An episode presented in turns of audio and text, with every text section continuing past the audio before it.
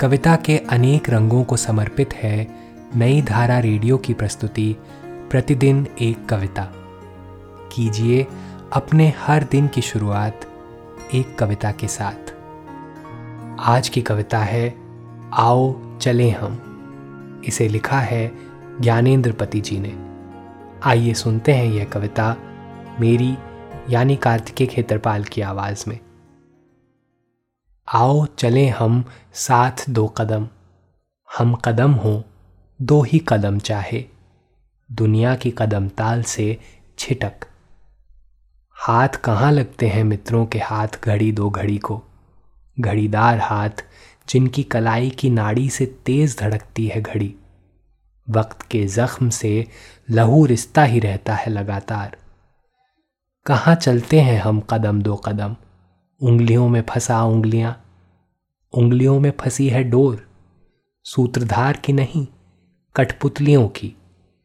हथेलियों में फंसी है एक बेलन।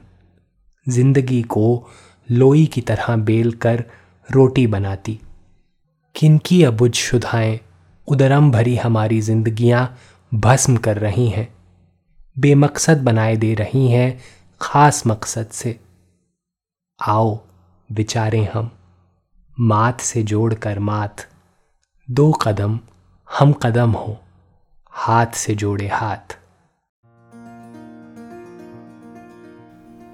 आज की कविता को आप पॉडकास्ट के शो नोट्स में पढ़ सकते हैं। आप जहाँ भी प्रतिदिन एक कविता सुन रहे हैं, वहाँ अपने कमेंट शेयर करना ना भूलें। अगर आप चाहते हैं कि नई धारा रेडियो की यह प्रस्तुति हर सुबह आपके व्हाट्सएप पर आ जाए तो हमें इस नंबर पर मैसेज भेजें। Seven four two eight seven seven five three seven six कल एक और कविता के साथ फिर मिलेंगे।